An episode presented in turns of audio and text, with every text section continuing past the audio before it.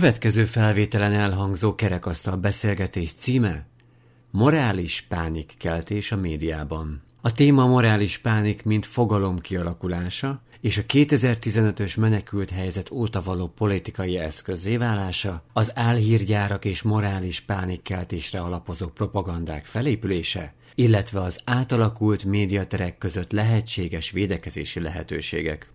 A beszélgetést Lőrinc Marcel, a Trolltalanítás projekt szakértője vezeti, résztvevői Bernát Gábor médiakutató, Szilágyi Anna kommunikációkutató, Hunyadi Bulcsú a Political Capital elemzője, és Diószegi Horváth Nóra a Lakmus.hu újságírója. A felvétel 2022. október 18-án készült. Üdvözlök mindenkit, és köszönöm, hogy eljöttetek erre a mai beszélgetésre. Ez a Független Média Központ eseménye, mely a GTTU projekt keretében valósul meg, és azt a címet kapta, hogy morális pánikkeltés a médiában. A jelen lévő résztvevőket hadd mutassam be először, és akkor ahogy ültök abban a sorrendben és a titulusotokkal, Szilágyi Anna, kommunikációkutató van velünk, Hunyadi Bulcsú, aki nemző a Political Capitalnál, Diószegi Horváth Nóra, újságíró, a Lakmus.hu munkatársa, és Bernát Gábor médiakutató, én pedig Lőrinc Marcel vagyok, aki ennek a nevezett Get the Trolls Out, tehát a, már elfejtettem a magyar fordítását, de rúgjuk ki a trollokat. Trolltalanítás címet adtuk neki magyarul.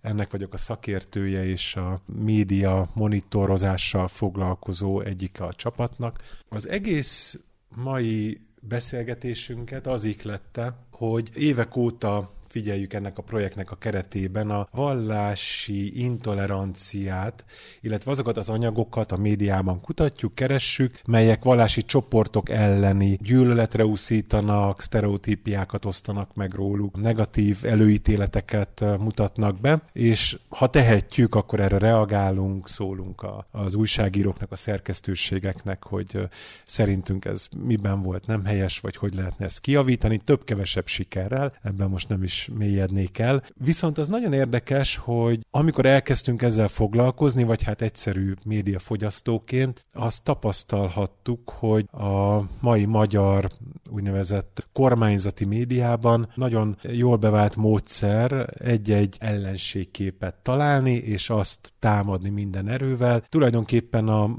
úgynevezett morális pánikkeltés nagykönyvben való receptje valósul meg. Mindig megvan, hogy éppen ki az aktuális ellenség, ki ellen kell harcolni, ez lehet Brüsszel, ez lehet Soros, lehetnek a migránsok, LMBTQ emberek, rengeteg olyan ügyet lehet keresni az elmúlt évekből, majd hozzatok is példákat ti is, hogyha valamelyik releváns ami kapcsán ez tényleg plakátkampányoktól kezdve nagyon sok politikai tartalmon át, de leginkább a mainstream médiában zajló anyagok voltak ezeknek a megtestesítői.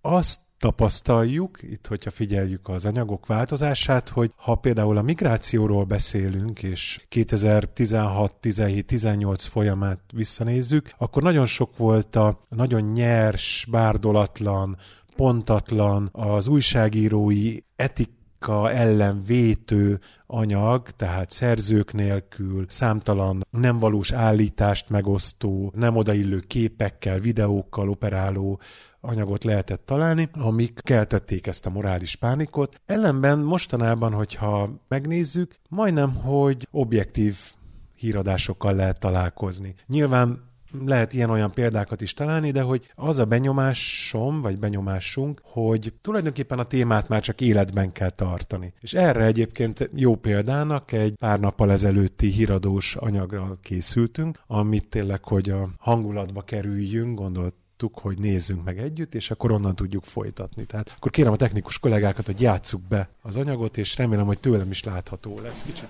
errébb jövök. Pénteken első alkalommal szólalt meg a Müezzin Köln belvárosában. Egyelőre csak kísérleti jelleggel péntekenként dél és 15 óra között 5 percre engedélyezték a muszlim közösség imára hívását. Nem mindenki ért egyet a városvezetés döntésével, ugyanis egyes szakértők szerint ez a politikai iszlám hatalmi demonstrációja. Pénteken első alkalommal szólalt meg a Müezzin hangja Kölnben. A német város központi meccsetje előtt először hívták így imádkozni a több mint százezres muszlim közösség tagjait. A kölni hatóságok tavaly hagyták jóvá a muszlimok kérésére az imára hívást. A jelenlegi szabályok szerint a műezzin egyelőre csak péntekenként dél és délután három óra között szólalhat meg, mindössze öt percre korlátozott hangerővel. A muszlimok számára ez olyan, mintha otthon lennének, eddig ugyanis csak szülőhazájukban hallhatták az imára hívást. Így most a muszlimok otthon érezhetik magukat, legalábbis a mecset körül. Ezen kívül ez is egy jel, hogy a muszlim lét már természetessé vált Németországban, mondta a németországi török iszlám közösség helyi szóvivője. Nem mindenki ért egyet az engedélyezéssel. Egyes szakértők szerint a kérdést nem lehet kizárólag a vallásszabadság kontextusába helyezni. Ez ugyanis inkább a politikai iszlám hatalmi demonstrációja. Kérdés, hogy egy vallásnak mennyire kell láthatónak lennie a nyilvánosság előtt egy több vallású társadalomban. Erről semmilyen társadalmi vita nem zajlott. A döntés nem követeli meg a békés együttélést, viszont legitimálja és terjeszti a politikai iszlámot, mondja egy iszlamizmussal és integrációval foglalkozó szakértő.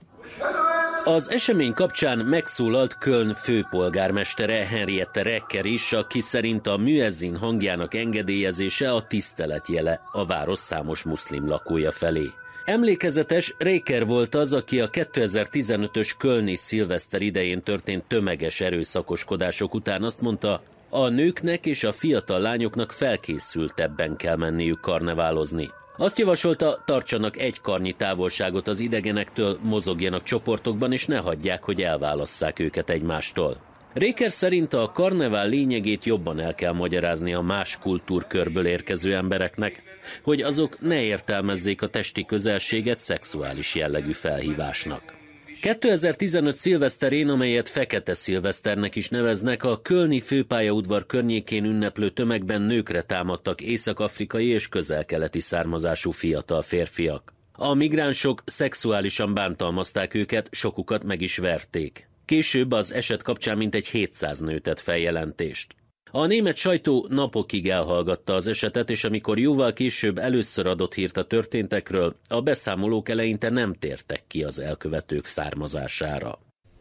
Na, remélem mindenki megfelelően hangulatba került a, a kis bejátszást követően. Tehát ott tartottam a gondolatmenetben, hogy valójában minden, amit elhangzott, az úgy volt, ha úgy vesszük, nem? Tehát, hogy konkrét, ténybeli, állításbeli tévedést, hazugságot én nem, nem tudnék tetten érni. Az anyagban ráadásul az érintett közösség egyik szereplője is szót kapott, tehát, hogy még azt sem mondhatjuk, hogy nem kiegyensúlyozott, hogy megkérdezzenek valakit pro-kontra egy ügy kapcsán. Mégis azért érezni ebben az anyagban valami, nem is tudom, ilyen vezérelt elvet. Talán onnan indítanám a kérdést felétek, hogy az, amit itt felvázoltam, tehát ez a csúsztatásokkal és torzításokkal teli kommunikáció valóban elmozdult egy objektív irányba, vagy ez csak egy illúzió? Mit gondoltok? Ti mennyire követitek ezt? Rátok bízom, hogy ki kezdi, aki először úgy érzi, hogy benne van az anyagokban, követi őket. De kezdheted, Gábor, akkor te, mint hogy neked volt egy konkrét kutatás. Igen, bátor is vagy, meg hogy neked volt egy tulajdonképpen tulajdonképpen egy, még ennek az előfutáraként zajló témában a menekültekkel kapcsolatos híradásokról hasonló gondolataid. Jó, hát azzal érdemes szerintem itt kezdeni, hogy azért itt történt egy, a szakmában úgy hívják rászerkesztés erre a dologra, tehát van egy konkrét esemény, és akkor ezt elkezdik egy hét évvel ezelőtti kontextusban, vagy nem tudom hány évvel ezelőtti kontextusban értelmezni, összemossák a, az iszlám vallásgyakorlást, annak egy öt perces jelét azzal, hogy egyébként más történetesen iszlám vagy nem iszlám hívő emberek mit csináltak azon a szilveszteren, tehát hogy ezt azért szakmailag nehéz nehéz kiegyensúlyozott anyagnak tekinteni emiatt. Az tény, hogy a megszólalók szempontjából, hogy szakértő is volt, polgármestert is idéztek, és a török közösség is megszólalhatott, abból a szempontból ez látszólag a kiegyensúlyozottságnak a, az érzetét, vagy a, a látszatát keltette ez a, ez a dolog. Amit felvetettél, valóban 2015-ben mi megpróbáltuk megnézni azt, hogy hogyan alakult ennek a menekült hullámnak a kommunikációja, kommunikációja, és szándékosan társadalmi kommunikációt mondanék, mert maga a morális pánik elmélet is az nem kizárólag egy média, nem, nem kizárólag a médiának van hozzá köze, mi is a morális pánik elméletet használtuk az egész jelenségnek a leírásához, hanem sokkal inkább egy hatalomgyakorlási modell is. És ez a hatalomgyakorlási modell az, ami érdekes, az ebből ugye ebből a tudósításban nem derült ki, de akkor 2015-ben nagyon jól kiderült, hogy a hatóságok hogyan kezdtek el befordulni ennek a veszélyérzetnek. Tehát tulajdonképpen ez az egész morális pánik elmélet, hogyha nagyon leegyszerűsítjük, arról szól, hogy a bizonyos jól körülhatárolható csoportokat felruházunk valamilyen formában a veszélyességnek az érzetével, aztán ebben nagyon sokat tud a média segíteni azzal, hogyha bulvarizáló megközelítéseket, leegyszerűsítő megközelítéseket alkalmaz. Mindez elvezethet ahhoz, hogy nagyon határozott társadalmi, hatalmi, politikai válaszok szülessenek erre, majd ezek a politikai hatalmi válaszok meg is teremtik, például az adatgyűjtés révén, vagy más eszközök révén meg is teremtik, és utólag igazolják ezt a veszélyt. Nagyjából ezt az ívet írja le ez a történet. Most azért mondtam ezt ilyen hosszan, hogy én azt javaslom, hogy egy kicsit érdemes ennek az egész dolognak valóban a hatalomgyakorlási vetületét is folyamatosan szem előtt tartani, amikor a morális pánikokról beszélünk. Nóra, haradjunk akkor sorban. Tehát, hogyha a lakmusz ugye foglalkozik tényellenőrzéssel, alapvetően az egyik kitűzésetek, hogy utána néztek annak, hogy mennyire valós valami. A lakmuszon egy ilyen anyag az hogy menne át, hogy jelenne meg? Mármint, hogy maga ez a híradós anyag, azt mondanánk, hogy nézzük meg a lakmusznak a véleményét róla. Hát ugye, ami, ami nálunk nagyon fontos, hogy elég szigorú szempontok alapján foglalkozunk hírekkel, vagy, vagy egyes anyagokkal. Például véleményekkel nem foglalkozunk, csak olyan dolgokkal, amik adatokkal alátámaszthatóak, megcefolhatóak, vagy igazolhatóak, olyanokat, amik nagy tömegeket érnek el, hatással lehetnek társadalomra. Mondhatom persze azt, hogy ez az anyag, ez, ez érdemes lehetne arra, hogy megvizsgáljuk, de valójában ugye nem hangzik el benne olyan állítás, ami súlyosan félretájékoztatná. A közvéleményt az pedig egy nagyon perem terület, hogy erről már beszéltünk is, hogy hogyan szerkesztődik meg egy ilyen anyag, miért pont a kölni események vannak mellé téve, ez egy szerkesztői döntés, miért nem bármilyen más a vallással, iszlámmal, a társadalommal kapcsolatos kérdés van köré rakva, ebben mi igazából nem tudunk beleszólni, tehát én azt mondom, hogy mi ezt így ebből a szempontból nem vizsgálnánk meg. Ami szerintem érdekes volt benne, és amire már utaltunk is, vagy hát utalt el a beszélgetés elején, hogy az, hogy egy ilyen típusú anyag ma meg tud születni, arra mi nagyon erősen rá vagyunk tréningezve, mert olyan érzéseket, érzelmeket tud belőlünk kiváltani egy ilyen típusú anyag, amikre tulajdonképpen kondicionálva vagyunk. Nagyon érdekes pont most írtam egy cikket, amiben végignéztem a 2010 óta kiadott összes nemzeti konzultáció összes kérdését, és megnéztem, hogy milyen technikákkal vannak benne terelgetve a válaszadók, és például a migráció kérdésében, bevándorlás kérdésében olyan szóhasználatok vonulnak végig 2015-től minden egyes nemzeti konzultációban, aminek a végére a tavalyi járványkezelési konzultációban már csak kijelentő módban vannak megismételve állítások, mint hogyha a soros terv létezne, mint hogyha egy millió bevándorló érkezne, stb. Amiből az derül ki, hogy egyszerűen mert maguk, a, akik készítik ezeket az anyagokat, azok is tudnák azt, hogy tulajdonképpen nem kell ezeket már nagyon kifejteni, ott van az emberek fejében, tudják, hogy mire a jó válasz, mitől kell félnünk, mi az, ami, amitől rettengnünk kell, és milyen válaszokat ad erre a mi kormányunk, Brüsszellel szemben, Sorossal szemben. Egészen félelmetes így végig gondolni ezt, hogy egyszerűen mert benne élünk ebben, olyan régóta élünk benne, hogy ezeket a dolgokat már nem kell kimondani. Köszönöm.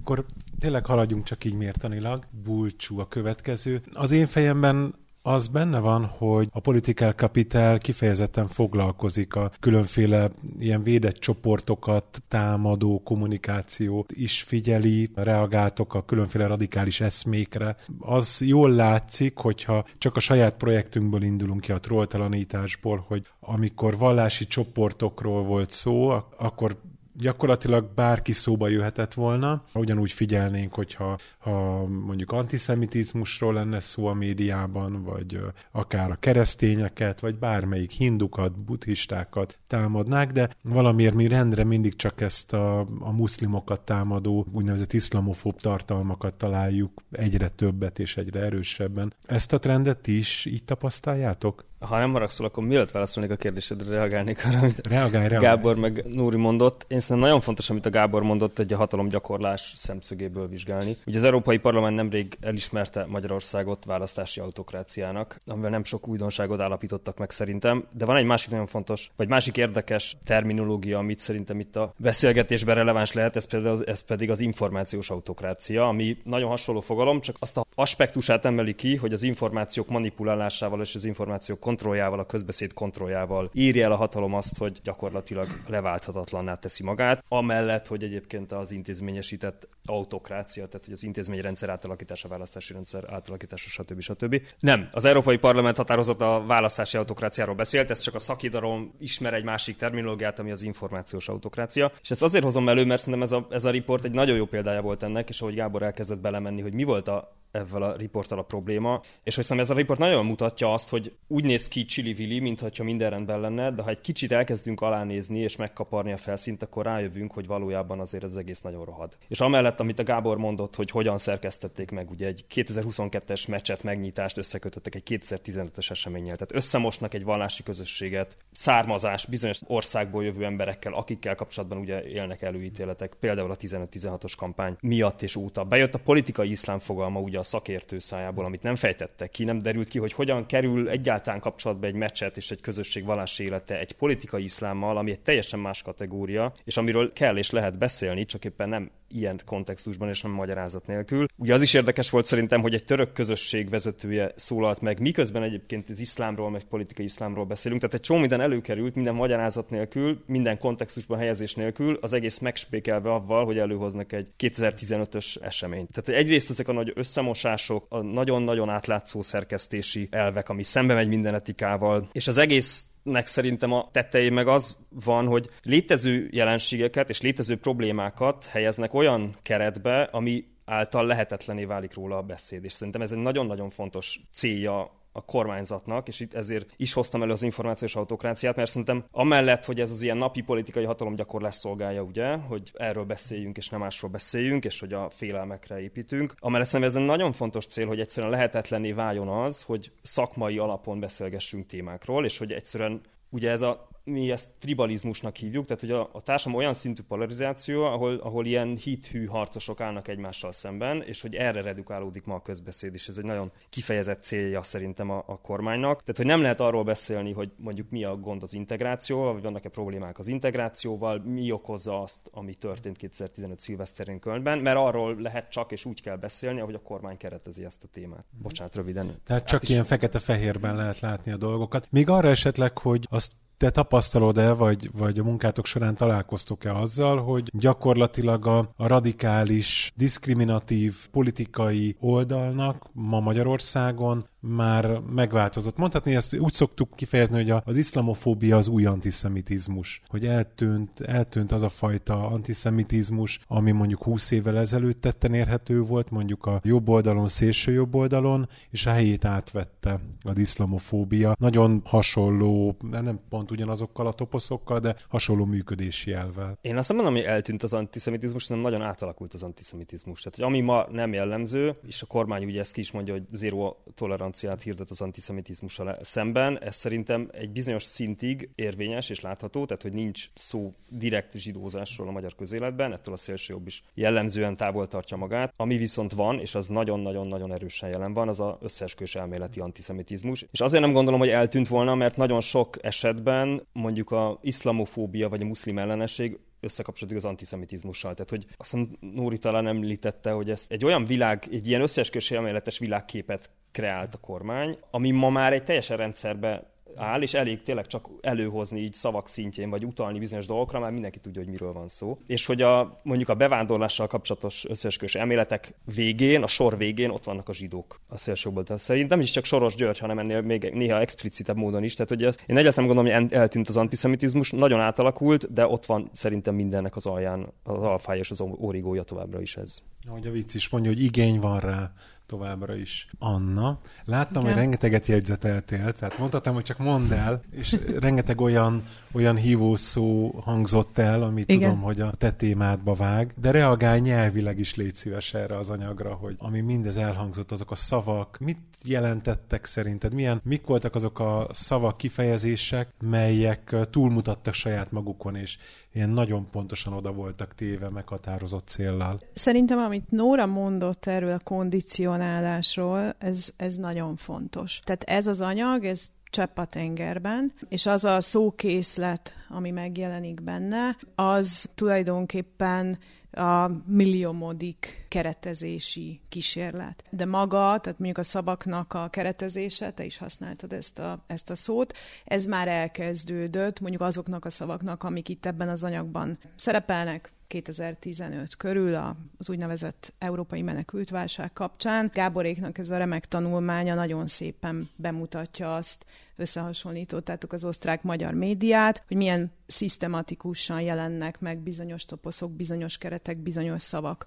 A magyar médiában ugye a fenyegetettség érzetét felevelenítő keretek, és ehhez képest az osztrák média plurálisabb volt, tehát többféle keretet találtatok, tehát egy humanitárius keretet is, nem csak ezt a, a veszélyérzetet keltő keretet. Tehát ugye itt évtizedek óta történik valami, és szerintem is használhatjuk a kondicionálás szót, aminek az az eredmény, eredménye, hogy létrejönnek ilyen elsőprő erejű címkék. Ugye az elsőprő erejű címkék a szociálpszichológiában azok a hívószavak, azok a megnevezések, csoportnevek, amik képesek arra, hogy egy egész csoportot két-három, esetleg négy jellemzőre sok esetben majdnem a legtöbb esetben mondhatjuk negatív, ellenszenves jellemzőre fokozzanak le. És amikor ezeket a szavakat halljuk, akkor ezek a keretek automatikusan megjelennek a fejünkben. Ugye ennek tökéletes példája a migráns szó, terminus technicus volt 2015 előtt,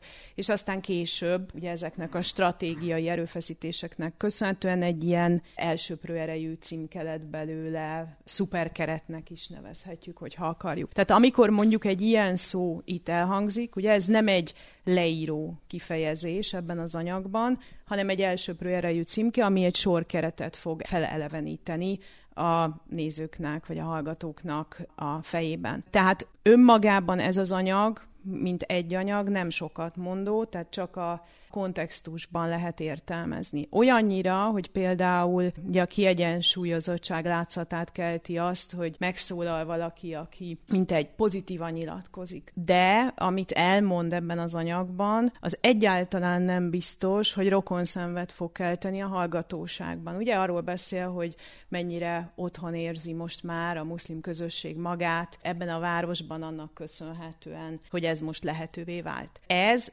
ebben a kontextusban, ezen a csatornán nem feltétlenül pozitív előjellel jelenik meg. Tehát nem tudjuk soha kiszakítani ezeket az anyagokat a kontextusukból. Én el tudok képzelni természetesen egy olyan anyagot, ahol ez egy neutrális közlés, vagy egy rokon szenved kiváltó közlés. Itt nem feltétlenül az. Egy sor másik, tehát amikor a, én szerintem az is nagyon fontos, amit Gábor mondott a, a hatalomgyakorlásról, és erről nyilván fogunk még, még később is beszélni, ugye ebben a nyelvkulcs fontosságú szerepet játszik, és ha most jobban belegondolunk, ugye van, nem tudom, 5, 6, 7, 8 kifejezés, amik állandóan pörögnek, mondjuk Brüsszel. Ugye a magyar kontextusban, a magyar politika szóhasználat, kormányzati szóhasználatban ez nem egy városnév, ez nem az Európai Uniót semlegesen megjelölő metonímia, egyéb nyelvtanilag az, tehát ez, ez, ez a retorikai alakzat, ez az, hanem egy már-már gyűlöletet keltő, vagy legalábbis nagyon erős ellenszenvet keltő kifejezés vagy címke. És amire Bulcsú utalt, hogy mivel ezek a, ezek a szavak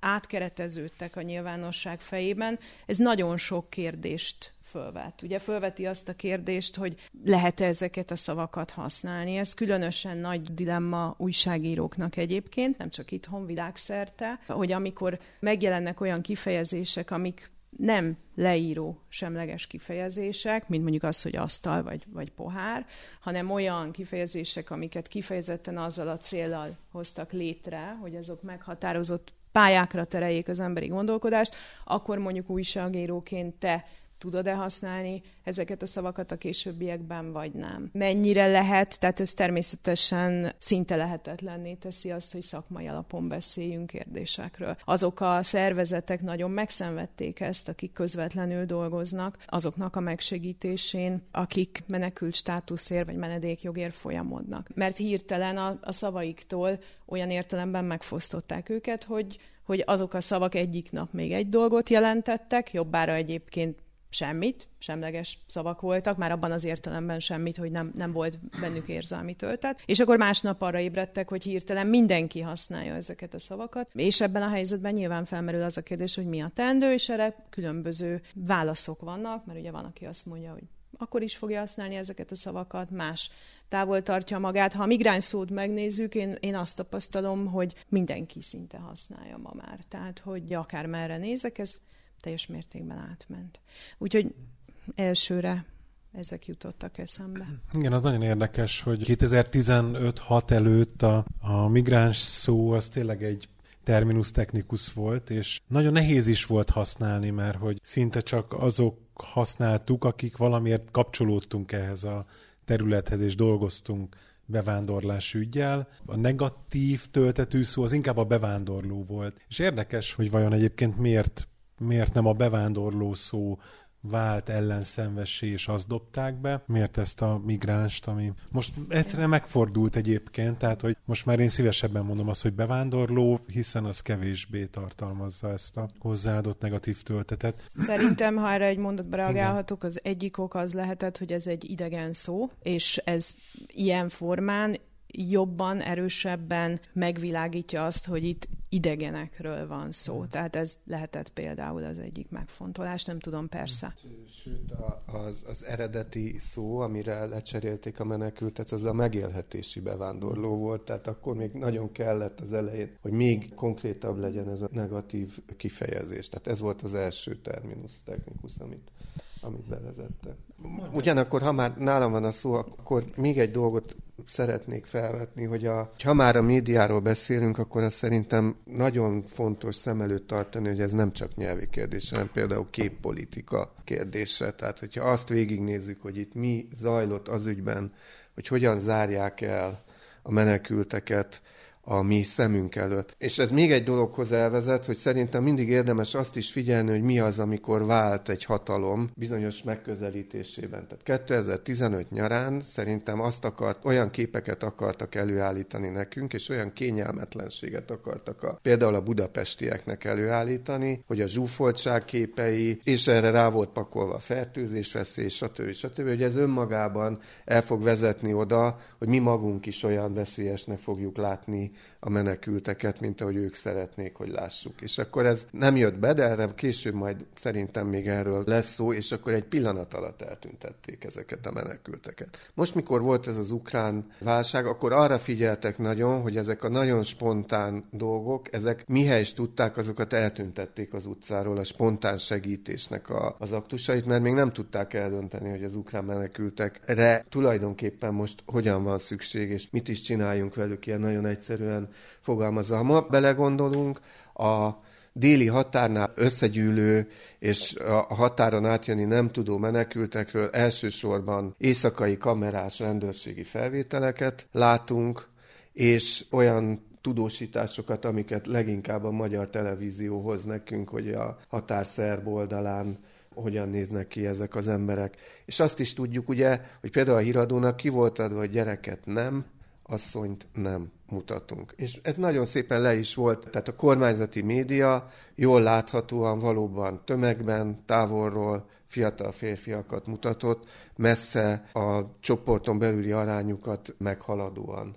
Tehát ez szerintem egy fontos téma, ez az egész képügy, amiben ráadásul hatalmi szóval is lehet nagyon erősen manipulálni, hogy mit látunk egyáltalán ezekről a menekültekről azon gondolkodtam, és erre kértelek titeket is, hogy gondolkodjatok itt a mai beszélgetés előtt, hogy egyrészt van-e hasonlóság azzal, ami most itt történik ez ügyben, hogy, hogy láttok-e hasonló példákat, és főleg azért, hogy mit lehet tenni ez ügyben, tehát hogy milyen stratégiák vannak, mert egy, azt gondolom, hogy aki nem nem médiakutató, kommunikációkutató, újságíró, vagy ezzel a témával foglalkozó szakember, azt könnyen úgy érezheti, hogy na de hát ezek, ezek most a forró témák, tehát hogy migráció van, elővehetünk bármilyen témát, mondjuk az USA-ban, mondjuk nagy vita ugye az abortusz kapcsán, ki hova áll, most ugye a elszálló gázárak kapcsán itt a, a szankciók, hogy ez befolyásolják-e, nem, állandó politikai csatározás az Európai Unió bizottságai és a magyar kormány között, hogy ez most hogyan történik. Tehát mondhatjuk azt, vagy azt gondolhatja egy tévénéző, egy újságolvasó ember, ha nem kellően tájékozott, hogy ő tulajdonképpen megkapja az igazság elég nagy szeletét, ez már az ő szíve joga, hogy milyen színezettel, kíváncsi rá, de hogy hogyan tudnánk, nem tudom, ezt kiegyensúlyozóbbá tenni, vagy rá lehet bírni vajon a szerkesztőket, újságírókat, hogy másképp fogalmazzanak, máshogy dolgozzanak? Van bármi, amit láttatok, hallottatok, hogy mit lehet ez ügyben tenni? Alapos hallgatás övezi. Az is egy válasz, hogyha ha ebbe így bele kell törődnünk. És... Tehát most az a kérdésed, hogy mondjuk azok a médiaorgánumok, amelyek mondjuk ezeket a kereteket, ezeket az elsőprő erejű címkéket használják, most már lassan egy évtizede, ők változtatnának valaminek hatására ezen a gyakorlaton? Alapvetően a, onnan indul a kérdés, hogy látunk-e hasonlóságot a, a most zajló, tehát hogy a mai magyar kormányzati kommunikációt Mihez hasonlítanátok leginkább? Más országból, más korból, mert nyilván sok mindenhez lehet hasonlítani, de hogy éppen nektek mihez leginkább hasonlatos, és hogy van-e valami megküzdési stratégia ezzel a jelenséggel kapcsolatban, amit civilként, médiamunkásként, állampolgárként, bármilyen minőségben elkezdhetünk, vagy dolgozhatunk rajta. Nézzük először akkor a hasonlóságot, ha így megint sorban megyünk. Gábor, mint médiakutató. Hát én, nekem az a szilárd meggyőződésem, hogy ez annyira bejött, hogy itt azóta is nagyon sok jellegzetességét ennek a morális pánikkeltésnek használja a politika. Tehát folyamatos válsághelyzetben vagyunk, folyamatos veszélyhelyzet van, és ezekben a helyzetekben azt nagyon, tehát ennek egy nagyon jó mércéje az, hogy hogyan egyszerűsítődnek le adott esetben valós problémák, és hogy akkor, hogyha már egyszer ez a, ez a helyzet, akkor mit tesz ez a hatalom ezeknek a valós problémáknak a megoldása érdekében. Tehát bármilyen szempontból a migráció, tehát hogyha elfogadjuk azt a tételt, hogy ott kell segíteni, ahol vannak. Ugye ezt, ezt is ezerszer hallottuk, hogy bármilyen ilyen típusú segítségnyújtás néhány keresztény templomon kívül történt-e abban a világban, ahonnan ezek a menekültek jönnek. Nem történt. Sőt, uniós közös állásfoglalásokat fúrnak meg ebben az ügyben. És nagyon sok más helyzet, hogyha 15 óta, hogyha csak így végig szaladunk ezen, hogy hogyan lett a Covid járvány félrekezeléséből oltás ellenes baloldal. Hogyan lettek a civil szervezetek az LMBTQ propaganda címadással kitiltva az iskolákból. Nem csak azok, akik egyébként a melegek jogaival foglalkoznak, hanem egyetlen civil szervezet sem tud ma gyakorlatilag bemenni iskolákba. Tehát, hogy mindig másra jó az, amikor egy ilyen morális pánikkeltés történik, mert ha nem így lenne, akkor a problémával foglalkoznának, de mindig kiderül az, hogy valami egészen más van a veszély. Hát nézzük meg, hogy veszélyhelyzeti kormányzás címén milyen döntések születtek, és azoknak mi közük volt adott esetben a, a veszélyhelyzethez. Tehát én most az első részére válaszoltam ennek a, ennek a dolognak, mert megküzdési stratégiák azok csak részben vezetnek ide el. Például az ezekre való reflexió az egy megküzdési stratégia. Az legalább olyan fontos kérdés, hogy mire használnak egy morális pánikot,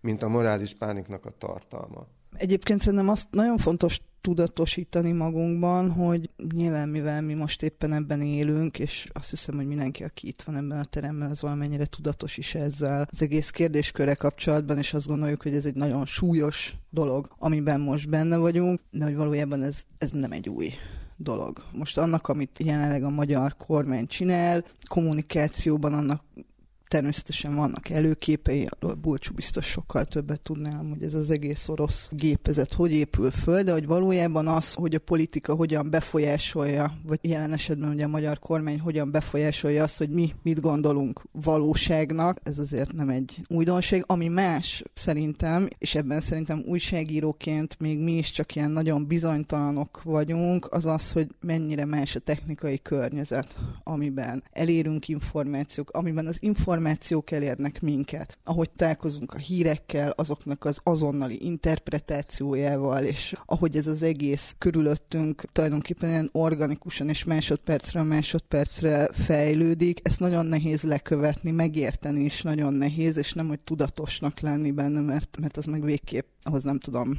szuperolvasónak kéne lenni, hogy az ember mindig jól tudja használni az információkat, amikkel találkozik. És hát ami még nagyon különleges a mi helyzetünkben, és amire szerintem folyamatosan kéne, hogy reflektáljunk, de nehéz, az az, hogy 2010 óta maga a, a sajtó tehát a média környezet is olyan szinten változott meg kormányzati befolyással, a média, a sajtópiac, a reklámpiac átvariálásával az egész környezetünk megváltozott, ami szintén nagyon nehézé teszi azt, hogy így biztosan tudjon egy olvas, tehát én most ebből a szempontból próbálom megfogni, hogy egy olvasó hogyan tud jól mozogni ebben a környezetben, és hát nyilván ez is a cél, hogy folyamatosan változzon, egyre intenzívebbnek tűnjön, de közben mégis legyen egy olyan koherens világkép, és azért, hogyha megnézzük, ugye vannak ilyen nagy váltások, mint most például ez a rezsi, de hát ez az egész háború meglehetősen váratlanul érte a kormányt is, kommunikációs szempontból látszott is az elején, érdemes megnézni az Origo, hogyan beszélt a háborúról, annak kitörésekor, és utána hogy fordult meg ez a kommunikáció, szóval hogy vannak ebben ilyen kilengések, de hogy alapvetően azért itt egy nagyon egységes világképet épített ki a Fidesz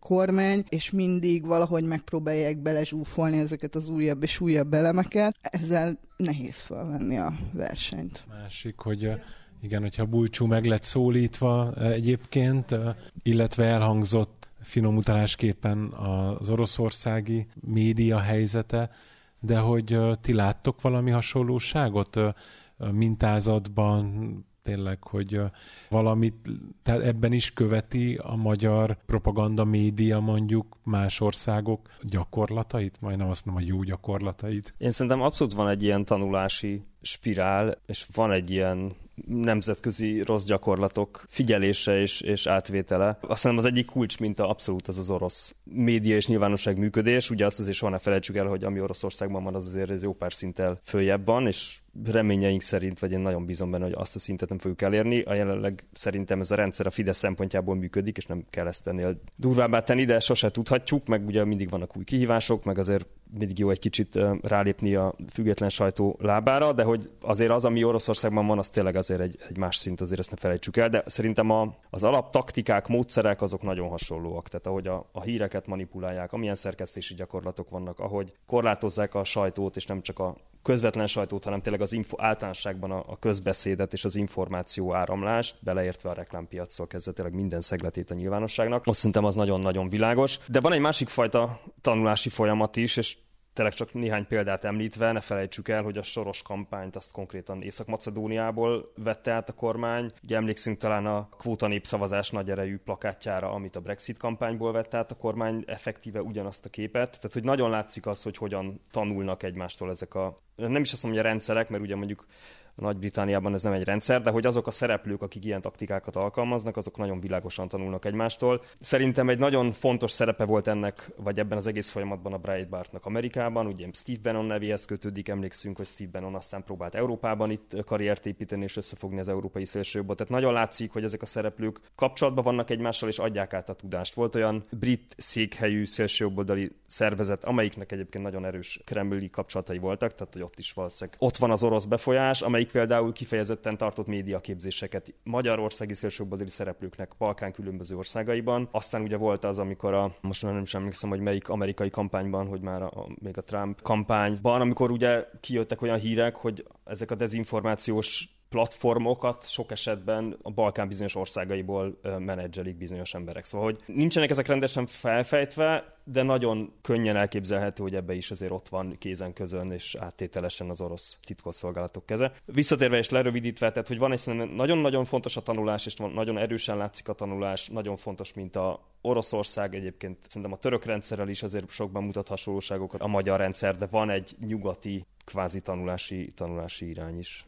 Anna, lehet, hogy magadtól is erről beszélnél, de nagyon kíváncsi vagyok, mit gondolsz, hogy lehet-e ezeket a témákat újra keretezni, vagy átkeretezni? Mennyire lehet ebben, mondjuk nem tudom, a politika, vagy a független média, független sajtó Magyarországon sikeres, hogy egyes témákat újra keretezzen, vagy ez erőből megy, és aki hangosabb, annak a hangja fog hallatszódni, és ha nincs elég pénz, meg nincs mögötte elég csatorna, akkor esélytelenek vagyunk. De mondd egyébként, amiket jegyzeteltél, és a többiekre reagálni szeretnél. Jó. Hát az egyik dolog, ami eszembe jutott, ahogy, ahogy hallgattam mindenkit, mert úgy látom, hogy ez egy ilyen visszatérő kérdés, ami mindannyiunkat foglalkoztat, meg, meg tulajdonképpen az is, amit te elsőként kérdeztél tőlünk, erre vonatkozik, hogy ez mintha mindig ugyanaz lenne valamilyen valamilyen módon, hogy látjuk ezt az ismétlődést, akár itthon is, de hogyha szétnézünk, és más országokra is vetünk néhány pillantást, akkor ott is látjuk. És ami ennek a nyelvi részét illeti, természetesen abban Gábornak teljesen igaza van, hogy, hogy a kép az épp úgy meghatározó, és, és a hatalomgyakorlás eszköze. De ha a nyelvi részét nézzük, akkor ennek az az egyszerű oka, hogy igazából a morális pánikkeltéshez, vagy ha még ennél tovább lépek az ellenségképzéshez, egy nagyon egyszerű, ha úgy tetszik, ilyen retorikai formulát kell alkalmazni, ami tényleg hogy úgy mondjam, nem a tudomány. Ezt láttuk különböző korszakokban, és látjuk ma is egy sor országban. Magyarán meg kell osztani valami módon egy, egy közösséget, létre kell hozni egy vagy több ilyen elsőprő erejű címkét. Egyébként elsőprő erejű címke az is, amit magunkra vonatkoztatunk. Tehát a jók szerepét is eljátsza valaki, nem, nem csak a rosszakét. És amikor létrejönnek ezek a címkék, egyébként eszembe jutott egy idézet, ami talán érdekes lehet itt most mindannyiunk számára. Egy nigériai írónő tartott egy beszédet ezekről a címkékről, aminek az a címe angolul, hogy The Danger of a Single Story, hogy az ilyen egydimenziós történetek veszélye. És ezekről beszél, ezekről a címkékről, hogy nem az velük a baj, hogy nem igazak, hanem hogy nem mutatják meg a teljes képet, és így alkalmasak arra, hogy megfosszanak például embereket méltóságuktól. Amúgy a jókat, tehát akikre a jók szerepét osztják ezek a címkék, ők is ugyanolyan papírmasé figurák lesznek egyébként ebben a nyelvi világban. És ha ez megtörténik, akkor még egy dolog szükséges, ez a, az áldozatiság tematikája, hogy ez erőteljesen megjelenjen. Ugye ez egészen odáig elmehet, hogy azok, akik ténylegesen áldozatokká válnak, azok jelennek meg az elkövető szerepében, és azok, akik velük szemben az erőszakot elkövetik, az áldozatok szerepében, ezt a retorikában áldozat elkövető fordításnak hívjuk. De ez a három elem tulajdonképpen az, ami szükséges.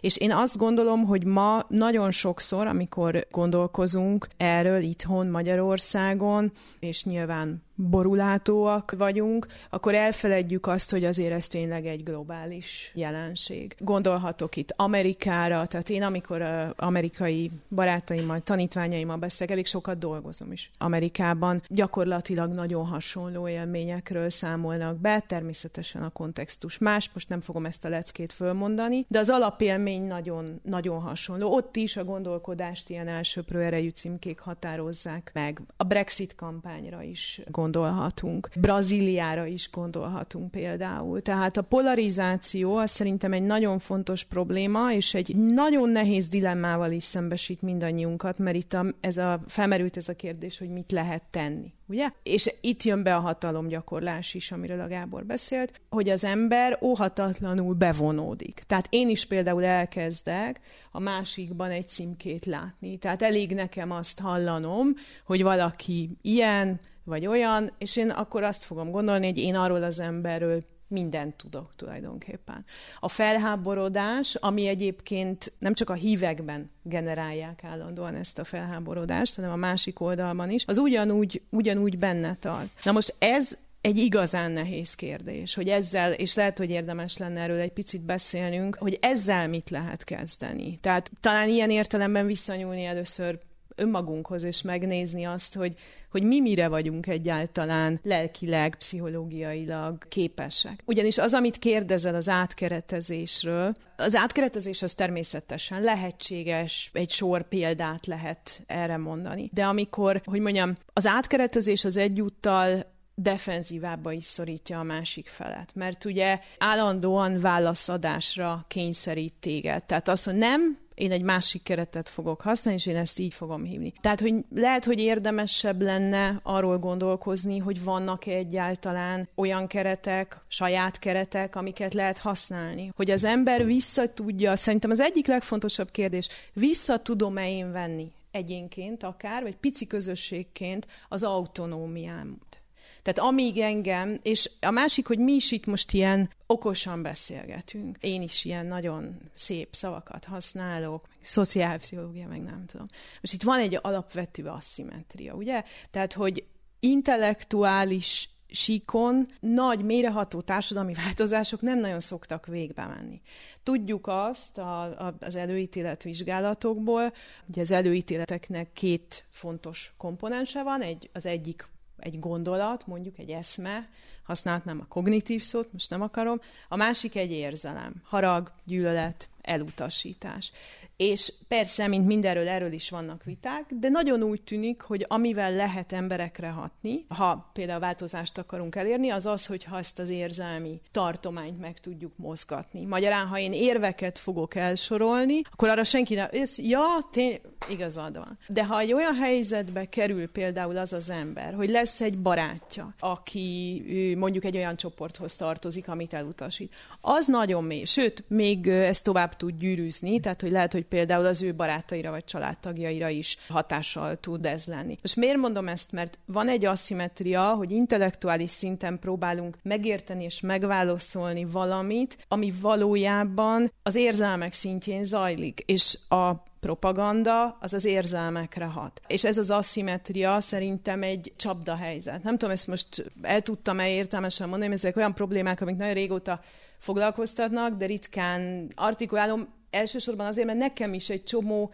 sokszor nagyon kellemetlen kérdést vet fel ez, a, ez az egész, tehát hogy hogyan pozícionáljam például akár csak saját magam, szóval nem kell messzebbre néznem. És igen, tehát hogy mi a megoldás. Amit még egy záró gondolat akartam mondani, hogy, és ez is talán a polarizáció eredménye, és ezt, ezt sokat látom Amerikában is, sokat láttam az én második választott otthonomban, Hongkongban is, hogy van egy nagyon nagy fokú harag. De láttam egyébként Oroszországban is. Ugyanakkor azt érdemes tudatosítani, hogy olyan dolgokat kérünk számon embereken, amit senki nem tanít nekik. Tehát az, hogy mondjuk hogyan lehet egyáltalán felismerni azt, hogy a nyilvánosságban keretek vannak, ez sok évtizeddel tapasztalattal rendelkező újságíróknak is jelentős kihívást jelent. Nincs ilyen tantárgy. Tehát a, a nyelvtanórák, nem csak itthon, mindenhol, inkább elidegenítenek bennünket ettől az egész témától. Tehát mindent megtanulunk, megtanuljuk, hogy vannak, nem tudom, személyes névmások, de azt nem tanuljuk meg, hogy ezek milyen óriási hatással vannak az emberi viszonyainkra, vagy a közösségünk állapotára, hogy lehet velük gyógyítani, és iszonyatosan mélysebeket is lehet ütni, meg tragédiákat is lehet okozni. Tehát itt is látok egy nagy, egy nagy vákumot, hogy nincs olyan óra, nincs olyan oktatás, ami felvértezni a társadalmakat arra, hogy egy picit ellenállóbbak legyenek, miközben, ahogy a Nóra is mondta, egy soha nem látott mértékben komplex média politikai és geopolitikai valóságban élünk, ahol azok, akik viszont pontosan tudják, hogy ezek az eszközök hogyan hatnak ránk emberekre, professzionálisan képesek ezeket alkalmazni. Apajtam. Nagyon köszönjük a gondolatokat. Gábor jön, mert mindenkiben gyűlnek a gondolatok, azt látom, de azért elindítok egy újabb kérdés is egyúttal, vagy benne most megfogalmazódott, főleg Anna, hogy beszéltünk, vagy előadtad most ezt. Ha azt veszük alapul, hogy hogyan működik ez a morális pánik, nem esünk abba a hibába, úgymond a másik oldalon, jogvédő, független újságíró, bárhonnan nézzük, hogy tulajdonképpen mi is hasonló eszközöket dobunk be. Mi is áldozatok vagyunk a, a demokráciáért, a független sajtóért, az emberi jogokért, a kisebbségek védelméért, sorolhatnék ügyeket, és ugyanazt a fajta negatív érzelmeket vetítjük ki ott a rossz oldalra, ahol mi vagyunk a jók. És ez nem -e járul hozzá ehhez az ördögi körhöz, hogy nem -e erősítjük ezt az egész játszmát, hogyha ugyanazok hogy vajon amikor ez történik, akkor ez, ez ugyanaz a dolog, csak kicsiben, vagy a jó oldalnak ez, ez érvényes, és szabad ezt elkövetnie, vagy nem ez történik, hanem, hanem valami más. Nem tudom, hogy követhető volt ez a kérdés, de mondjad azt, ami a fejedben volt előtte is most először elegánsan átlépek ezen a, ezen a kérdésen, és azt szeretném elkerülni, hogy én legyek a Múricka, akinek mindig ugyanaz jut az eszébe, de egy dolgot ilyen zárójelbe vagy lábjegyzetbe elmondanék, hogy igaz, tehát hogy az, hogy ellenségképzés zajlik a propagandába, és leegyszerűsítő ábrázolások is vannak a médiában, és a politika is hajlandó leegyszerűsíteni, ez tényleg egy elég régi dolog. Ami Magyarországot különlegessé teszi, az az, hogy ha összevetjük a Brexit-tel, tehát mondjuk Angliában soha nem sikerült olyan mértékben elfoglalni a független intézményeket, mint ahogy Magyarországon sikerült. Tehát ami itt az igazán tragikus, szerintem, és amit a Messingverával közös kutatásaink mutattak, hogy az összes független szakmai diskurzust hivatali diskurzust is elfoglalták. A keretezéssel, a nyelvvel, stb. És innentől kezdve van nagyon nehéz helyzete egy újságírónak, akinek van egy tudósításkényszer, tehát beszélnie kell. Pontosan kell idéznie adott esetben hivatalnokokat politikusokat hogyan használja, átvegye ezt a nyelvet, vagy ne vegye át ezt a nyelvet. Tehát ez aztán lefordul ilyen mindenféle dilemmákra, de egész egyszerűen elfogyott a független megszólalásnak a terepe ebben a témában. Na, ez az egyik dolog. A másik, amit akartam mondani, hogy ez, ami nagyon kapcsolódik ahhoz, az, amit, amit az Anna mondott, hogy ezt agyból nagyon nehéz ezeknek a dolgoknak ellenállni, van, akinek sikerül, de igazából, hogyha belegondolunk abba, hogy én az utolsó nagyon hatékony ellennarratívát, ami egyébként hatott a kormányzati döntésekre is, azt éppen a menekült segítésben láttam, ez nekem ezt alkalmam volt közelről megnézni, és az pont arról szólt, hogy egész egyszerűen, azért nem véletlen, hogy ez a morális pániknak hívják, tehát hogy a moralitás az egy nagyon hangsúlyozott dolog ebben a, ebben a jelenségben. Volt egy ellenmoralitása ennek a dolognak, nagyon egyszerűen azt mondták emberek, hogy nekünk meg a lelkiismeretünk azt mondja, hogy ezek, akik olyan messziről jöttek és éheznek, és fáznak, ezeknek takarót kell adnunk, meg ételt kell adnunk. És ez a moralitás volt az, ami aztán elvezetett ahhoz, hogy valamit csináljanak, mert nem lehet tovább a keletinél tartani ezeket az embereket. Sok más is volt, ami miatt ez megbicsaklott, és onnantól kezdve volt az, hogy akkor a baráti, karitatív szervezeteknek adtak egy halom pénzt, csináltak belőlük egy tanácsot, és azt mondták, hogy na akkor ti segítitek ezen túl a menekülteket, mert ez egy valódi veszély jelentett arra az ellenséges képre, amit felépített a kormány. Tehát vannak példái annak, és ezt érdemes szerintem megfigyelni, hogy vannak példái annak, hogy egy erősebb ellenmoralitás is fel tud lépni egy ilyen morális pánikkal szemben, és nem csak az analízis, az értelmiségi beszéd, ennek az egésznek a, a leírása, ami szintén nagyon fontos, meg nagyon fontos lenne az, hogy, hogy a, mondjuk a gyerekeink ne legyenek ennyire védtelenek ezzel a dologgal kapcsolatban, ha már mi ilyenek, ennyire védtelenek vagyunk. De legalább ilyen fontos, mondom ezt hangsúlyozni, hogy a közös cselekvés és egy morális alapú közös cselekvés az, az ennek ellen tud tartani bizonyos esetekben. Már is. Egyébként lehet, hogy azt a mikrofont megint elkérhetnéd, de akkor az előző kérdésemet annyival egészítem ki, hogy amikor újságíróként dolgozol, cikket írsz, beszámolsz, tudósítasz, akkor vajon el lehet-e kerülni azt, hogy érzelmekre has, pontosabban miért is kéne elkerülni, de hogyha ha érzelmekre hatsz, akkor nem -e hasonló elvek mentén dolgozol, csak kisebb hatékonysággal, vagy az érem rossz oldalára kerültél, hogyha ha, ha egy témát másképpen mutatsz be, mint mondjuk a kormányzat. Most ezt a kérdést forgatom a fejemben, és addig, a, ha amit a Gábor mondott, arra szeretnék reflektálni, hogy az egyébként nagyon fontos, amit mondasz szerintem, hogy lehet cselekvéseinkben is ö, ellentartani a kormányzati akaratnak, és hogy ennek tud lenni egy felhajtó ereje, egy pozitív felhajtó ereje, és ez nagyon fontos is, viszont szerintem itt nagyon érdemes azt rögzítenünk magunkban, hogy ez csak nagyon keveseknek a luxusa hogy ezt megtehessék, mert mindazok, akik maguk is rettenetesen kiszolgáltatott helyzetben vannak, vagy akár egészen szorongató kényszerhelyzetekben és élethelyzetekben, azoknak ez nem adatik meg. És pont, tehát, hogy, hogy ezt nem akarom nagyon ragozni, mert érted, hogy mire gondolok, csak hogy, hogy szerintem ez így nagyon fontos, hogy így a fejünkben legyen. És a másik része pedig, Egyébként most, ahogy föltetted ezt a kérdést, így végig hogy így az én újságírói pályafutásom az, az ilyen elég dimbes, dombos volt. Én a vasárnapi híreknél kezdtem el komolyabban foglalkozni újságírással, kifejezetten szociális ügyekkel, oktatással, egészségügyel, stb. Aztán um, átmentem a mércéhez, ahol ezt a, az általunk bevezetett aktivista újságírás, nem tudom, hogy egyetem van ilyen fogalom, de mi nagyon szerettük használni. Ezzel próbál próbálkoztunk, illetve próbálkoznak is most is a, a kollégáim, és most pedig egy harmadik teljesen más dolgot csinálok, ami a tényellenőrzés, és azt gondolom, hogy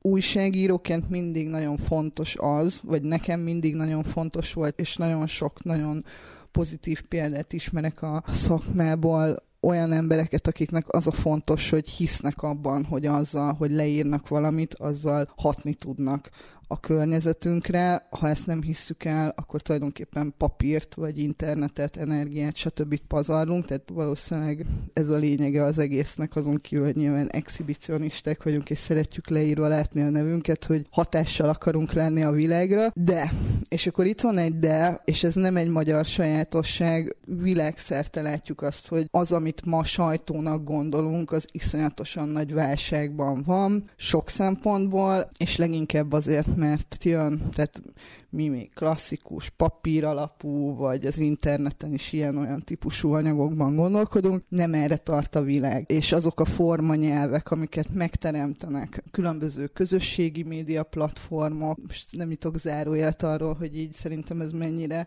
súlyos helyzeteket tud előállítani az, hogy, hogy milyen módon irányítják a figyelmünket és terelik. Pont, tényleg nem tudom ki ezt magamban, de hogy, hogy igen, hogy olyan platformok és olyan típusú anyagok termelődnek mert most is hatalmas számban, amiket mi már nem is értünk. Hogy miért hatnak azokra a generációkra, akik már erre fogékonyak. Nagyon sok, nem tudom, nem akarok számokat mondani, mert de hogy nagyon-nagyon sok a fiatal ma már 25 éves korig a TikTokról tájékozódik arról is, hogy milyen hírek vannak. Most ha én felmegyek a TikTokra, és megnézem, hogy milyen videók vannak, akkor azt érzékelem, hogy itt van valami tudás, amit én már nem látok, vagy nem értem, hogy ez mi, mitől ad át információt másoknak, nem értünk hozzá. Fejlődni kell ebben is, de hát le vagyunk maradva. Ez megint egy zárójel. És a harmadik, hogy attól viszont így nagyon félek, hogy azt mondjam ki, vagy szerintem ilyet nem is tudunk kimondani, hogy mi vagyunk a jó oldal. Vagy ez egy nagyon veszélyes, ez a kormányzati gondolkodásmód, hogy akkor betesszük egymást ezekbe a szerepekbe, ha én azt mondom, hogy egy sajtó terméknek vagyok a, a munkatársa, és leírok valamit, és azt gondolom, hogy de ez a jó, akkor azzal ugyanúgy megosztok mindenki mást. Aki viszont, mondjuk teszem azt, pont az erőforrás hiányai, és pont a, pont a kiszolgáltatott helyzete révén nem minket ér el, hanem valami olyasmit, amit a világ összes pénzéből leraknak a, a küszöbére, akkor nem értettem meg semmit abból a világból, amiben egyébként küzdeni szeretnék valamiért, amiről én azt gondolom, hogy ez az igaz. Tényellenőrzés az, az persze ebből a szempontból más, de ezzel kapcsolatban is nagyon sok vita van, amik szerintem jogosak, és amiket majd előbb-utóbb le kell játszani, hogy akkor most ki ellenőriz, mit ellenőriz, milyen alapon ellenőriz. Én azt gondolom, hogy mivel látjuk, hogy milyen típusú problémák vannak az információ átadás és az információ befogadás szempontjából, amikre az Anna is utalt, ez most egy lehetőség, amivel lehet élni meg kell próbálni. Meg kell próbálni, hogy elérünk -e ezzel valakit. Nagyon nehéz például vitatkozni tény alapon. Tehát ha valaki azt mondja, hogy nincs Balaton, akkor mondhatom neki, hogy itt egy fotó róla, nem fogom meggyőzni vele vagy nincsenek madarak, vagy nem tudom, szóval, hogy nagyon sok ilyen típusú dolog van. Én szerintem Balaton tagadók vannak. Facebookon, igen. De hogy, hogy szerintem itt, amit, amit így rendre elvétünk, az, az a típusú empátia, vagy beleérző képesség, hogy az, hogy miért működik az, amit a propaganda csinál, és nem úgy kell, én legalábbis azt gondolom, hogy nem úgy kell ellene küzdeni, ahogy egyébként, és ne tagadjuk, van az éremnek másik oldalt is, tehát az ellenzéki oldalon is látunk olyan típusú termékeket, amik ugyanolyan egyébként szerintem nem elfogadható eszközökkel harcolnak a jelenlegi kormány ellen, amiben démonizálják a miniszterelnököt, dehumanizálják a nem tudom mit, a gyerekeit, stb. stb. amik nem elfogadható módszerek. Szerintem nem így kell felvenni a versenyt. De hogy az utat azt egyelőre keresünk, hát azt látjuk, de hát véges erőforrásokból véges mennyiségű ember, véges típusú dolgot tud elvégezni, és muszáj hinni benne, hogy előbb-utóbb sikerülni fog. Köszönöm, köszönöm. Csatlakozzon be is. Igen, Bodrogi Bea vagyok, és azért szeretnék most csatlakozni, mert média jogászként sokat foglalkozom, meg ennek a projektnek az egyik szakértőjeként média tartalommal, elemzéssel és az újságírókkal közös munka során. És szerintem a kérdésedhez kapcsolódóan talán érdemes ettől egy picit eltávolodni, és nem úgy nézni, hogy lehet-e az újságírónak érzelemre hatni, és ezeket a nyelveket használni, mert szerintem lehet, hanem hogy beszélünk-e arról, hogy mi az újságírás, és melyek azok az alapvető szabályok, amelyek nem tudományos beszélgetések és diskurzusok, hanem, hanem átadható egy olvasni tanuló gyereknek is, vagy egy újságot olvasni kezdő embernek is, hogy melyek azok az alapdolgok, amiket érdemes megnézni. Hogyha olvas valamit, akkor annak van-e szerzője, hogyha az a tartalom, amit olvas is érdekli, abban van-e forrás, van-e link a forráshoz. Most nem akarom felsorolni, mert nyilván itt mindannyian tudjuk, hogy miről beszélek, de 5-8 olyan szempont, amit szerintem egy médiatudatos tanítás, oktatás szülőként, tehát hogy, hogy ezek olyan alapdolgok, amelyek nem arról szólnak, hogy, hogy lehet-e hatással a média az olvasóra, mert lehet, használhat sok nyelvet, ami befolyással van és értékeket hordoz, hanem hogy melyek azok az alap dolgok, amelyekben meg kell egyeznünk, hogy miről szól az újságírás. És nyilván nem fogom tudni ezt kinyitni, ezt a diskurzust az Origóval vagy a Pesti srácok újságírójával, de a társadalom nagy részével szerintem meg ki lehet nyitni. Most én megnéztem ezt a, a bejátszást, és például, amit hirtelen észrevettem, hogy a szakértő se volt, a, aki a politikai iszlamizmusról beszélt, az nem volt megnevezve, hogy kicsoda, sem a neve, sem a szakértő. Tehát be volt dobva, hogy szakértő, de fogalmunk nekem nem volt fogalmam se, hogy, hogy ő kicsoda, és csak egy ilyen zárójel bezárva, visszatérve a, a híradós történetre, igazából azt szerettem volna csak így hozzátenni ehhez, hogy mennyire fontos ez a tudatos média fogyasztás, ami nem annyira agytudomány, és nem az elméleti tudósok bárbeszéde, hanem, hanem egy 7 éves, 8 éves gyereknek is el lehet szerintem mondani egyszerűen. Bocsánat a mellék nem, nem, szálér, nem, úgy éreztem, hogy ide kapcsolódik még akkor két megszólalónk van ebben a körben, és utána kinyitnánk a, az utánára, tehát a kérdésekre, illetve a hozzászólásokra. A bulcsú hozzád úgy passzolnám a mikrofont azzal a gondolattal, hogy látjuk, hogy változnak a trendek, tehát hogy ez a fajta kormányzati kommunikáció az nem véletlenül híradós anyagot játszottunk be, a hagyományos régi médiáról szólt, de hogy közben itt van velünk az is, hogy óriás plakátokon, print újságokban, tévékben jönnek ezek az anyagok. Nő fel egy új generáció, ha már itt megemlítettük a TikTokot, és nyilván vannak emellett más csatornák is, ahonnan ők szerzik az információikat. Eltűnik ez a fajta újságírás, egyre kevésbé lesz releváns, egyre kevesebben fogyasztják a szerkesztett tartalmakat, sőt, én annak a jeleit látom, hogy akár a kormányzat is próbál építeni arra, hogy hitelesen tudjon szólni a a most szavazókorba lépő fiatalokhoz, és hiszen ott nagyobb lemaradása volt. Látsz-e ilyen trendeket, hogy tényleg lesz-e egy ilyen váltás, és átcsúszik az az egész kommunikáció, nem lesz jelentősége valójában annak, hogy mi zajlik az újságokban, meg a médiában, hanem a közösségi média. Az lesz a kérdés, hogy ki uralja a közösségi médiát. És itt, hú, ezt nagyon ki lehetne nyitni ezt a témát, mert akkor nyilván ott azért a tulajdonosoknak is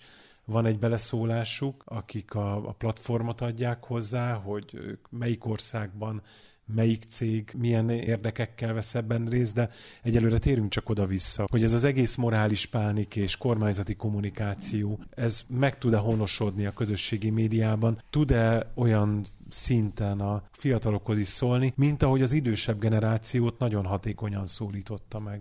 Fontos, hogy milyen időzávról beszélünk, szerintem az Magyarországról beszélve szerintem én azt gondolom, hogy azért a kvázi hagyományos média jelentősége az még azért ki fog tartani, ha mondjuk például csak a társadalom korfáját megnézzük, akkor szerintem az jön ki, hogy nagyon széles az a, a népességnek az a része, amelyik továbbra is a hagyományos médiát fogyasztja elsősorban, ez szerintem most azért van ebben még szusz, de hát azért azt is látjuk, hogy a, a kormány tesz komoly erőfeszítéseket arra, hogy a közösségi médiába is kiépítse a saját bástyáit, Megafon, egyéb influencerek. Szerintem világosan látszik, hogy a közösségi médiában is abszolút működik ez a stratégia, sőt, igazából aztán talán még könnyebben is működik ez a stratégia, hiszen a közösségi médiának számos olyan jellemzője van, ami ösztönzi, ugye a szűrőbuborék hatása, a visszhangkamra, az, amit a Nórai említett, hogy a médiafogyasztási szokások, a képes tartalmak, a videós tartalmak, a rövid tartalmak előtérbe kerülése, tehát hogy ezek nem mind olyan jellemzők, amik azt ösztönzik, hogy jobban lehet manipulálni az ilyen tartalmakon keresztül a médiafogyasztókat. Nem tudom, hogy ezzel most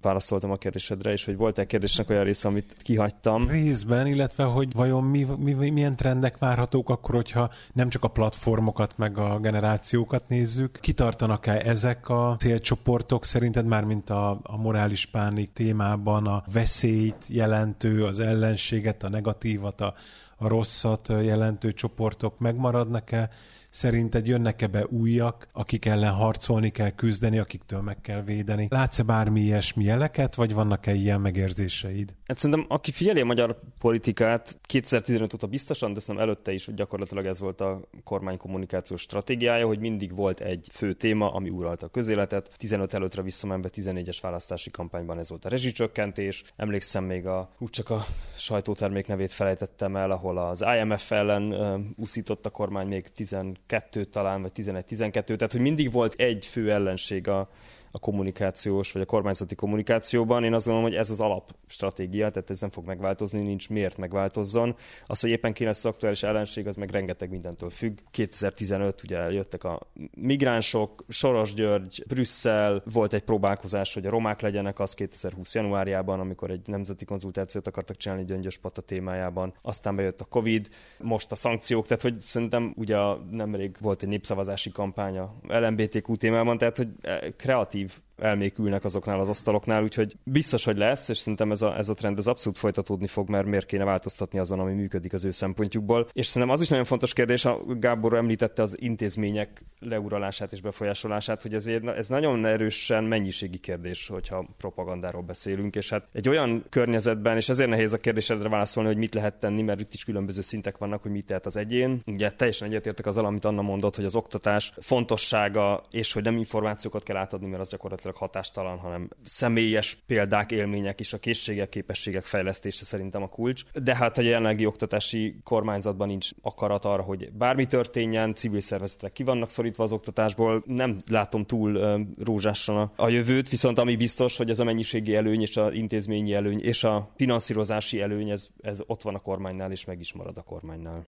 Anna, mi minden hangzott el, amikre itt szeretnél még reagálni? Hogy látod ezt az egészet? Ha le kéne zárni, akár itt, amit be a behozott témaként, az újságírói etika például, hogy ezekben a te szakértelmed, az szerinted érvényesül az újságíró etikában? Például a szóhasználat, a keretezés, az újságíróknak ezt valaki tanítja, hogyha már a, a média tudatosság ilyen, ilyen gyenge lábakon áll? Néha én, de alapvetően nem. Tehát ugyanúgy, ahogyan ez nem kerül szóba a középiskolában, nem kerül szóba úgy általában az egyetemen, ugyanúgy még az újságíró képzésekben sincs valamiért ennek helye, sem itthon, sem külföldön. Én nagyon fontosnak tartanám, főleg azért, mert itt tényleg roppant egyszerű mechanizmusokról beszélünk, ezeket könnyű átlátni, és amikor újságírókkal dolgozom, akkor legtöbbször azt a visszajelzést adják, hogy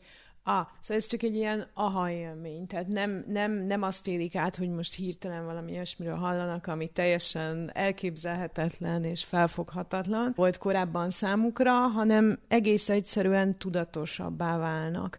Erre lenne mindannyiunknak nagyon nagy szüksége egyébként, hogy beszélőként és hallgatóként felvértezzük magunkat egyfajta érzékenységgel. A kor, amiben élünk, az tényleg nagyon fájóan felhívja a figyelmünket arra, hogy ez mennyire hiány hiányzik. Eszembe jutott, hogy beszélgettünk a morális pánikról, ez az ominózus történet az amerikai elnökválasztások idején, amikor a Trump először nyert, akkor ugye az amerikai média egy nagy része egy macedón kisvárosba sietett, Velezbe, mert ott ugye egy csapat tinédzser, vagy fiatal felnőtt egy ilyen álhírgyárat működtetett nagyon nagy sikerrel, tehát képesek voltak sokszor arra, hogy az NBC vagy a nagy médiatársaságoknak a híreinél nagyobb olvasottságra tegyenek szert, és jól meg is éltek ebből. És ugye anonim interjúkat adtak, tehát ott elmesélik, hogy hogyan dolgoznak, és ez megint rávilágít arra, hogy itt mennyire a mechanizmusok nem bonyolultak, de az emberek rendkívül sérülékenyek, mi magunk is, is. És akkor az egyik, amit, amit ott elmesél egy ilyen anonim interjúban egy fiatal ember, az az, hogy felháborodást igyekeznek folyamatosan generálni. Tehát szándékosan olyan témákhoz nyúlnak, ami sértheti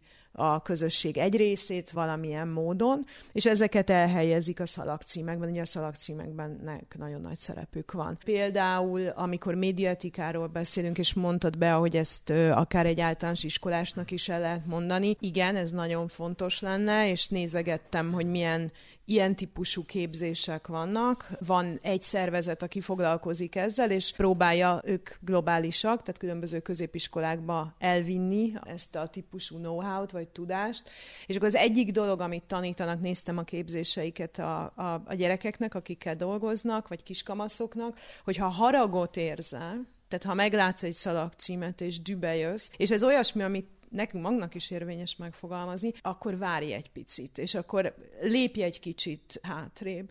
Mert ugye a felháborodás, az tényleg nagyon kiszolgáltatottá teszi az embert, és nagyon-nagyon könnyű felháborodást generálni, főleg, hogyha tudjuk azt, hogy mik azok a témák, hogyan ejthetünk sebet valaki. Yeah?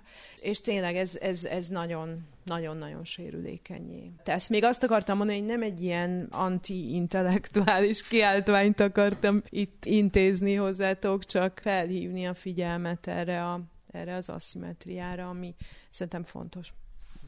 Bulcsú. Csak nagyon gyorsan, hogyha már Anna ezeket beosztad, hogy az fontos említeni, hiszen Magyarországon is vannak olyan szervezetek, akik azzal foglalkoznak, hogy iskolákba fiatalokat képeznek, és nem csak fiatalokat egyébként, hanem szülőket és tanárokat is, ami szerintem ugyanúgy nagyon fontos, tehát hogy a szülőknek, szerintem a szülők számára is, vagy a szülők szempontjából is fontos, hogy tudatosság legyen bennük, és jobban tudják, hogy mi az, amire, amit Beata is említettél, hogy amire a saját gyereküket meg kell tanítani, amikor elkezdenek otthon olvasni közéleti híreket, de bármilyen, bármilyen tartalmat. Tehát, hogy Magyarországon is vannak ilyen szervezetek, mi egyébként Political Capitalnél is csinálunk ilyesmiket, hívnak néha iskolákba. Szerintem a leges legfőbb szabály tényleg, amit Anna említett, hogy azt kell megfigyelni saját magadon, hogy érzelmileg befolyásol-e téged ez a hír, hogy valamilyen szinten kimozdít-e a semlegességből, és nagyon erős érzelmi reakciót vált ki, és ha nagyon erős érzelmi reakciót vált ki, akkor állj meg, akkor stop, és akkor gondold át még egyszer. Ez az első és legfontosabb szabály, és akkor minden más utána jön, hogy meg kell nézni, hogy vannak-e benne hivatkozások, vannak-e benne nevek, szakértők, stb. stb. Rengeteg ilyen szabály van, de hogy az első és legfontosabb az, hogy ha elolvasod a címet és a leadet, akkor nagyon erős érzelmet vált-e ki belőled, mert akkor az volt a cél, hogy téged manipuláljanak. A probléma akkor adódik, hogyha azt gondolom, hogy nagyon sok ember, és itt most nem tudok kutatási eredményekre hivatkozni, pont az érzelmekért fogyaszt médiát, és azt szeretné, hogy, hogy érzelmi tölteteket kapjon, pozitív vagy negatívakat. Hogyha van még bennetek valami, azt még lesz most alkalmatok elmondani, de gyűjtsétek, hogy milyen záró gondolatok vannak esetleg, de egy kérdés fog érkezni. Zahorán Adrien, Annára csatlakoznék rá és a felháborodásra. Fog-e morális pánikot érezni a reklámbizottság, vagy nem is tudom pontosan, hogy hívják, amelynél a Momentum följelentette a kormányt a Nemzeti Konzultációs Kampány kérdéssor plakátjával kapcsolatban, amennyiben megbombázta a szankciókat. Lehet, hogy a kérdés költői, de azért mégis mit gondolnak erről? Honnan közelítsük meg ezt a kérdést valaki? Tehát, hogy a, a reklámbizottság, reklámetikai bizottság, azt hiszem, ahogy hívják, hogyan fog erre reagálni, erre a beadványra? Hát uh, szerintem az, hogy a reklámbizottság erre hogy reagál, az tulajdonképpen mindegy. Szerintem itt nem is ez a lényeg, hanem inkább annak az eldöntése, hogy ugye itt azt látjuk, hogy van egy ilyen bomba, és rá van írva, hogy szankciók, és hogy szerintem itt az, hogy mi ezen föl vagyunk háborodva, az azért van-e, mert rá vagyunk tréningezve a magunk jó oldalán, hogy ezek a nemzeti konzultációk hazugak, és ezért fölháborít minket az, hogy egyáltalán ilyen konzultáció van, és ezért zavar minket ennek a vizuális megjelenítése, vagy egyébként van-e létjogosultsága annak, hogy egy egyébként valóban létező helyzetre ilyen vizuális megoldást alkalmaz a kormány. És egyébként én nem sokat töprengtem még ezen, de hogy az első gondolatom az az volt, hogy amit az Anna mond, és milyen jól tettem, hogy ezt tettem, hogy én is azt gondoltam össze, hogy hú, ez erős. És aztán az jutott eszembe, hogy de akkor is ezt mondanám el, hogyha, hogyha nem két hete nemzeti konzultációkat olvasnék, és rá lennék mert tréningezve, hogy utálom ezt az egészet. És nem vagyok benne biztos, tehát egy reklámnak ez a célja, nem? Hogy, hogy fölhívja a figyelmet, hogy valami erős, egy darab erős képbe bele fogalmazzon, vagy komponáljon egy egész állítássort, és ezzel mozgósítson, hiszen az a cél, hogy a közpénzmilliárdokból kiszólt konzultációt sokan kitöltsék, és Orbán Viktor erős felhatalmazás meghívással menjen el Brüsszelbe. Tehát, hogy az, hogy ilyen eszközt használnak hozzá, az valahol logikus és szerintem azt pedig nagyon nehéz eldönteni, hogyha így megpróbálnánk, mint a hagymát lehámozni erről az egészről, azt a sok mindent, amit mi gondolunk róla, akkor a végén egy reklámszakember mit mondana arról, hogy így van elbrázolva. Ez szerintem egy nehéz kérdés. Egyébként meg a másik, hogy és igen, és az ellenzéknek meg valahol pont ez a dolog, tehát ahogy a kormánynak az a dolga, hogy ilyen eszközökkel adja el, úgy nagyon helyesen az ellenzéknek meg az a dolga, hogy fölhívjon, hogy másik cselekvési aktussal magára irányítsa a figyelmet, tehát szerintem ez egy olyan típusú ütésváltás, aminek egyébként valószínűleg a reklámszövetségnél nem lesz semmilyen eredménye, de mindenki a cselekvés látszatát keltette. És azon gondolkodtam, lehet, hogy Anna erről te tudsz nyilatkozni, de lehet, hogy mások is véleménye rendelkeznek. Nem egy jó példája egyébként az átkeretezésnek, ha arról van szó, hogy háború zajlik Ukrajnában, ahol Oroszország bombákat dob ártatlan emberekre, majd hirtelen azzal azt látjuk, és ha a bombázás jut eszünkbe, akkor Brüsszel, az Európai Unió, Nyugat-Európa, az ottani döntéshozók jutnak eszünkbe, és nem a, nem a háború szörnyűségei és az ártatlan emberek szenvedése, hanem politikai játszmák, a mi pénztárcánk gyengülése, ami ellen egyébként pedig van jó oldal, meg rossz oldal megint, és itt könnyű a sugalt jó oldalra állni mert nagyon nehéz, ahogy itt a menekült témánál is súlykolva volt, hogy itt ugye az volt az eredeti mondás, hogy a menekültek veszélyt jelentenek, és terhet rónak a társadalomra, és betegségeket hoznak, terrorizmus, stb. Nem tudták ezt a témát föntartani, hiszen tényleg bejött ez a szolidaritás, humanitárius segítségnyújtás, de itt van most éppen ez a téma, egy háborúnál ott van a humanitárius válság megint, ahol együtt kéne éreznünk a szenvedő emberekkel, rengeteg híradáson arról, hogy civilek válnak áldozattá. Vajon sikerül-e ezt most felülírni egy másik narratívával?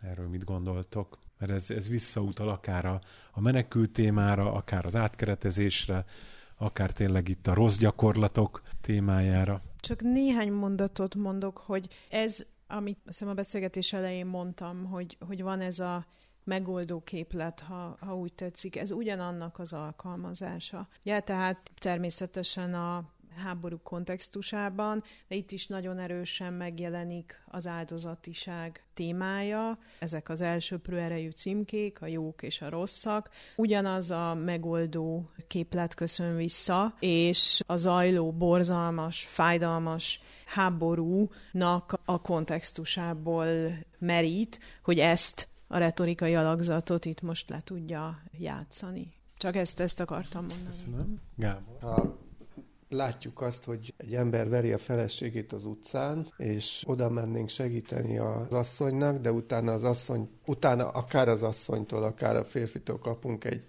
nagy monoklit, akkor onnantól kezdve mi is érintettek vagyunk ebbe a dologba, és ez erről szól ez a történet, hogy magunkat egy ilyen áldozati szerepbe tulajdonképpen két rajtunk kívülálló ország háborúzik ebben az értelemben. Az első kísérlet az volt, hogy megfordítsuk a támadót, és Oroszországot azt lehessen áldozatként beállítani, hogy a nyugat háborúja zajlik, de a nagy trúváj tényleg az volt, hogy megtalálták azt a pontot, amiben mi magunk áldozattá válhatunk, mert innentől kezdve mi már elszenvedői vagyunk ennek a konfliktusnak, és nem külső szemlélői, ahol azért nagyon nehéz lenne megfordítani az áldozat és támadó viszony. Tehát, hogy nem véletlenül van ez tolva. Most arról nem beszélünk, beszélve egyébként, hogy a, az összes rossz gazdasági döntést, a választások előtti pénzosztogatást, az ezáltal fűtött inflációt is rá lehet erre az egész dologra kenni. Tehát, hogy látszani, nagyon jól látszik ennek a dolognak a mechanizmusa, de közben meg mégis működik egy csomó embernél, mert rászoktattak minket arra, hogy felelőst keressünk azért, és lehetőleg más felelőst keressünk azért, amilyen helyzetben vagyunk. Záró gondolatok, mert az időnk is szalad, és mindenkinek, nem mindenkinek, de hogy lesz valakinek sietnie kell.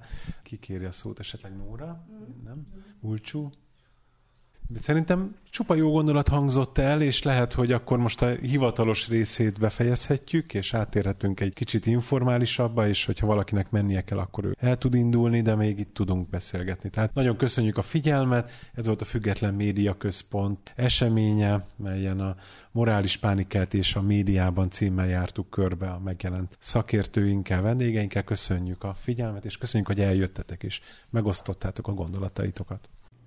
Elhangzott morális pánikkeltés a médiában. A beszélgetést Lőrinc Marcel, a Trolltalanítás projekt szakértője vezette, résztvevői voltak Bernát Gábor médiakutató, Szilágyi Anna kommunikációkutató, Hunyadi Bulcsú, a Political Capital elemzője, és Diószegi Horváth Nóra, a Lakmus.hu újságírója.